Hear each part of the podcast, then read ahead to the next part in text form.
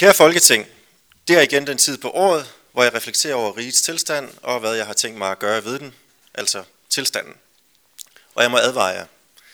Siden I sidst så mig, har jeg gjort en opdagelse. Noget er sket. Det jeg siger nu er noget andet, end jeg ville have sagt for bare tre måneder siden. Det bliver en anderledes åbningstale, I får fra mig denne gang. Hvor jeg før kunne have sagt, at noget skal forandres, så vil jeg nu sige, at alt skal forandres. Nu skal I høre, hvad der skete. En aften inden sommerferien, hvor jeg var ved at være godt træt af den evindelige kiv og strid på borgen, og slet ikke kunne vente på, at det blev ferie, gik jeg ud på en af bagtrapperne for at gemme mig et øjeblik. Bare stå og glå ud af vinduet og forestille mig, hvordan det ville være at være en af himlens frie fugle, frem for fange her på agerighedens kampplads. Mens jeg stod og betragtede himlen og sommerskyerne, som langsomt drev forbi, hørte jeg til min ærgelse fodtrin komme op ad trappen imod mig fra etagen nedenunder. Fodtrin med sådan et lidt stressende og irriterende antrit, I ved, som hvis fødderne sad på en ekstrablads journalist. Så jeg begyndte selv at gå op ad trappen og søge højere op i bygningen, væk fra fodtrinene.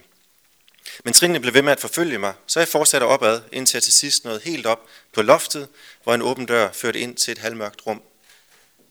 Jeg så mig omkring, og mens mine øjne langsomt vendede sig til mørket, øh, undskyld, jeg så mig omkring, mens mine øjne langsomt vendede sig til mørket, Hen i det ene hjørne stod sørme en skøn gammel sekretær. Så fin en sekretær i sine former og udtryk. Faktisk sådan en sekretær, som jeg i min ungdom havde drømt om, men siden havde glemt alt om. Og altså med sekretær mener jeg et fint gammelt møbel, en slags kommode, og ikke min personlige sekretær, som hedder Barbara og slet ikke er særlig gammel. Nå, men jeg tog fat i en af skufferne, og til min overraskelse gled den op ved første berøring, og åbenbart et yndigt hæfte, skrevet af en vis her Ansi Klimakus, et navn, som jeg ikke før havde hørt om. Jeg slog op i sætningen, som startede, øh, undskyld, jeg slog op i hæftet, som startede med følgende sætninger. Det er sætninger, jeg ikke kendte, men det kan være, at nogen her i rummet kender sætningerne i forvejen. Mennesket er ånd, men hvad er ånd? Ånd er selvet. Men hvad er selvet? Selv er et forhold, der forholder sig til sig selv, eller er det i forholdet, at forholdet forholder sig til sig selv? Menneske er en syntese af det timelige og det evige, af frihed og nødvendighed. Kort en syntese. Citat slut. Jeg indrømmer, det var lidt snørklet, men jeg læste igen, og pludselig stod alt meget klart for mig. Og mere overraskende, konsekvensen af sætningerne stod klar for mig. For hvad sagde sætningerne? De sagde, at mennesker er sat sammen af noget timeligt og noget evigt, det er selvfølgelig bare ord, og man kunne nok have brugt andre ord. Lad os for eksempel kalde det materie og intellekt. Vi er biologi, vi er ting, men vi kan også tænke. Og det særlige ved mennesket er selve denne tænken, eller mere præcist, at mennesket ikke blot tænker, men forholder sig til sig selv. Vi forstår os på os selv, vi tolker os selv, spændt ud mellem den fysiske virkelighed, de jordiske realiteter, og så vores evne til at tænke, til at reflektere. Jeg står for eksempel her i dette rum, jeg kan se rummets hjørner, dets udstrækning. Jeg har en krop, som fylder noget i rummet. Jeg har et papir foran mig. Alt sammen meget fysisk. Men jeg forstår mig også på mig selv i rummet, på meningen og betydningen af, at jeg står her. Eller lad mig sige det på en anden måde. Vi er ikke bare ting, men vi forstår os selv i og blandt tingene.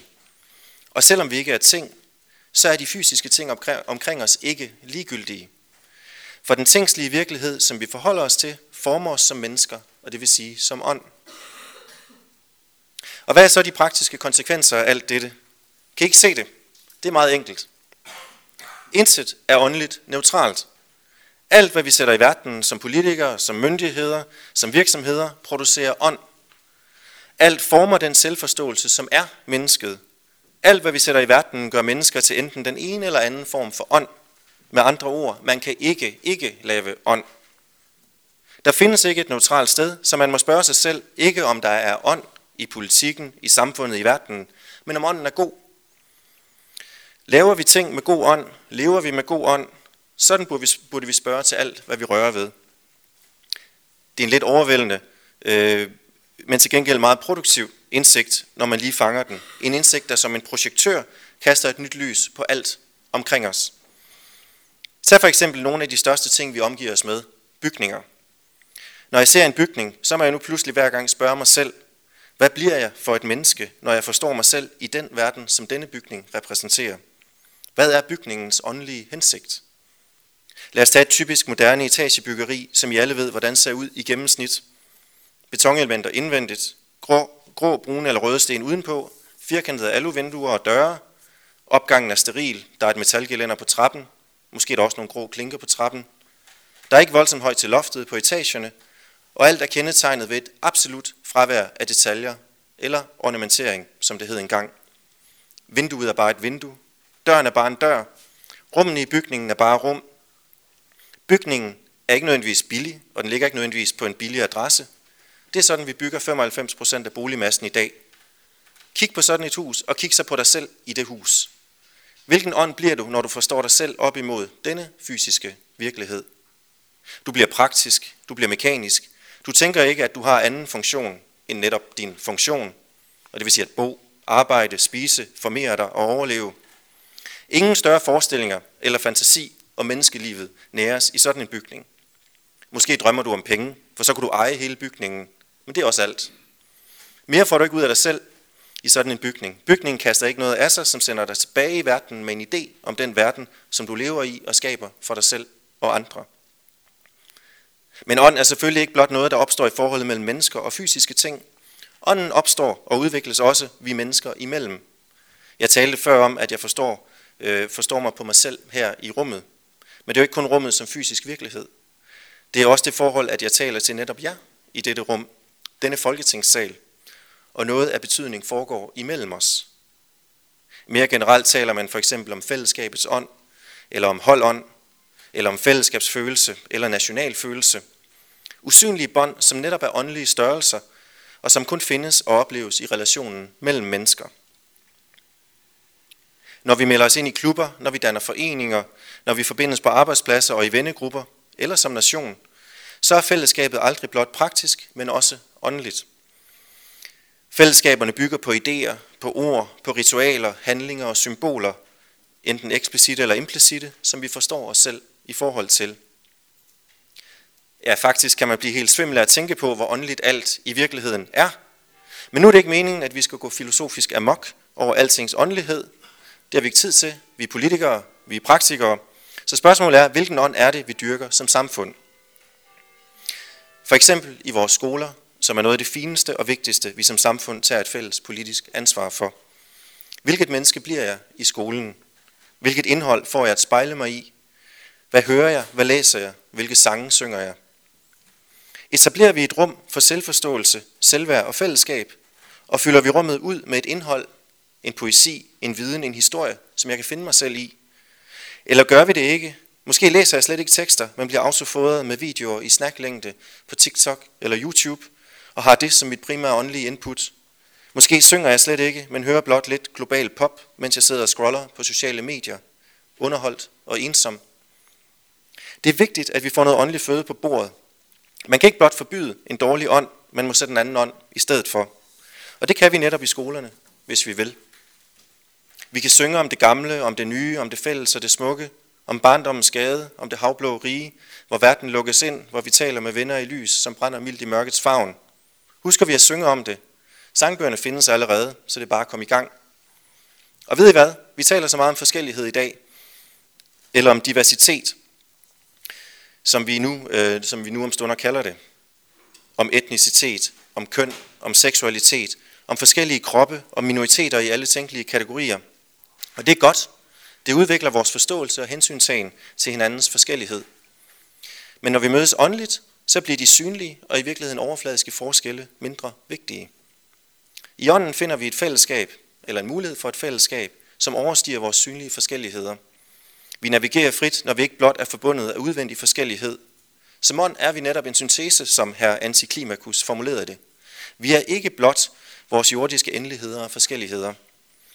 Som åndelige væsener kan vi mødes i kærlighed til kunsten, til naturen, til konkurrencen, til videnskaben, til musikken, vi er frie til at finde fælles kærlighed eller fælles uenighed.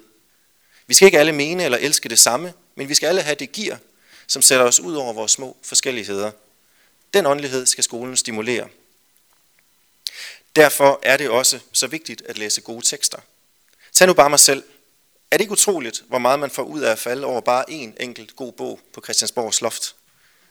Tænk, hvis man læste bare to eller ti gode bøger i løbet af sin skoletid – Ordentlige bøger ryger tilbage på skoleskemaet med det samme. Det sagde jeg faktisk allerede i går til min undervisningsminister. Ordentlige bøger, nu. Hun kiggede på mig og spurgte, hvad jeg mente med ordentlige bøger. Jeg sagde, hvis du havde læst nogen, så ville du vide det. Der fik hun den, ja undskyld, som åndeligt menneske kan man godt blive lidt pirlig, når man møder åndløshed. Det undskylder jeg for, men det er fordi spørgsmålet om ånd er et spørgsmål om liv eller død. Åndeligt liv eller åndelig død. Så derfor kan man godt blive lidt krigerisk, og jeg håber, at I vil bære over med mig. Desuden skal vi blive gode til at læse og til at regne. Klassiske fag som dansk og matematik skal have fuld opmærksomhed.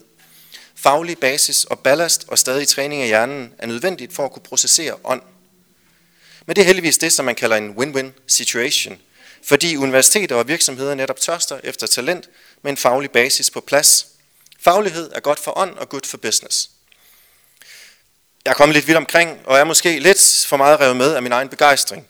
Men hvad er ånd også andet end netop begejstring? Fuld af gejst, mit gejst, beåndet. Jeg har talt om vores bygninger, om vores skoler, og det kan virke lidt tilfældigt. Men hvis vi lige trækker vejret et øjeblik og træder et skridt tilbage, så hører eksemplerne faktisk til i to grundspor, som vi må tage et ansvar for som politikere. Et, den fysiske virkelighed, som vi bygger, og to, det indhold, som vi putter ind i denne fysiske virkelighed. Det vil sige rammer og indhold. Eller med andre ord, lidt mere moderne sagt, hardware og software. Alt, hvad vi skaber, kan, rundes, øh, kan rammes, undskyld, rummes inden for disse to dimensioner. Og det er ikke kun det bløde, altså softwaren, som er blød. Ikke kun indholdet er åndelig betydning. Det bløde er også i det hårde. Alt er ånd. Vores bygninger, vores infrastruktur, vores logistik påvirker ånden, lige så vel som indholdet, altså vores curriculum, vores sange, vores fælles tekster og ord, påvirker ånden. Og det er det særlige ved ånden, at den kun findes i sine eksempler. Der er ikke ånd uden for de konkrete situationer af erfaret virkelighed. Ånd lyder meget teoretisk, men den findes i virkeligheden, og kun i virkeligheden. Derfor er det ok også at tale om eksemplerne. Det skal vi give os selv lov til som politikere. Vi skal zoome ind og diskutere. Kun i det små får vi øje på det store. Vi skal ikke lovgive om alt i detaljer, tværtimod. Ånden skal sættes fri, men vi skal have evnen til at udpege og diskutere ånden, frit og engageret. Det vil løfte os alle som samfund og som fællesskab. For uden de to dimensioner, rammer og indhold, eller hardware og software, er der dog en tredje dimension, som også skal nævnes. Planeten. Grundlaget for det hele, rammernes ramme. Klimakrisen er en realitet, og vi kender alle regeringens målsætning om 70% reduktion af drivhusgasser inden 2030. Vi er langt fra målet, og målsætningerne og opgaven ændres ikke af, at vi taler om ånd og åndens udvikling. Mange af løsningerne bliver store og voldsomme. Ny ingeniørkunst, ny industri, ny videnskab i en enorm skala bliver påkrævet for, at vi når i mål. Og det er ikke i sig selv nogen åndelig øvelse. Men jeg har alligevel opdaget noget, som jeg tror, vi kan gøre bedre. Vi skal tale mere om, hvad det er for en planet, vi ønsker at redde. Vi skal tale med mere kærlighed om den natur, som vi ønsker at redde, frem for kun at gøre spørgsmålet om klima og ressourcer til et spørgsmål om videnskab og grafer. Vi engagerer os bedre, vi engagerer mere fantasi og virkeløst, hvis kærlighed til målet er i spil. På samme måde fører den energikrise, som vi lige nu står midt i, afledt af krigen i Ukraine, ikke kun til, at vi må spare på et i forvejen uholdbart energi- og ressourceforbrug. Krisen kan også føre til, at vi positivt sætter ord og billeder på en tilværelse, hvor målet er at bruge og genbruge med omtanke og deles om de mange ressourcer, som vi udmærket kan deles om. Grebet rigtigt an bliver vi kun et stærkere fællesskab og samfund, hvis vi udvikler en forståelse af, at vi her kan hjælpe hinanden og dyrke det samfund, hvor få har for meget og færre for lidt, som Grundtvig ville have udtrykt det. Sådan vil jeg kæmpe for ånden på tre dimensioner. Rammer, indhold og planet. Det vil jeg gå i gang med nu. Jeg vil invitere alle private og offentlige aktører med i bestræbelserne. Fonde, virksomheder, skoler, kirker, moskéer, synagoger, teatre. Man er velkommen, og det koster ikke andet end egen åndelig bestræbelse. Vi bliver ikke færdige lige med det samme. Jeg giver mig selv en 20-30 år til opgaven. Men hvad er det i evighedens perspektiv? Og det smukke ved ånden er, at vejen er målet. Når vi er i gang, så er vi på en måde allerede ankommet. Og så gør det ikke noget, at den fysiske virkelighed langsomligt følger efter med sin egen inerti. Jeg sagde i starten, at alt skal forandres, men alt er allerede forandret, når vi er på vej. Eller som Paulus engang så nydeligt sagde det, noget nyt er blevet til. Det er sådan, jeg har det i dette øjeblik, og det er den statsminister, I får fra nu af. Jeg kører med det lange lys, åndens lys. Den daglige drift af staten lader jeg til gengæld ministerne om i de kommende år. De er voksne mennesker og klarer nok praktikken uden min indblanding. Så kan de ringe, hvis de har problemer af tilstrækkelig åndelig karakter. Ellers må de klare det selv. Det må de acceptere. For som jeg siger, ånd, lev med det.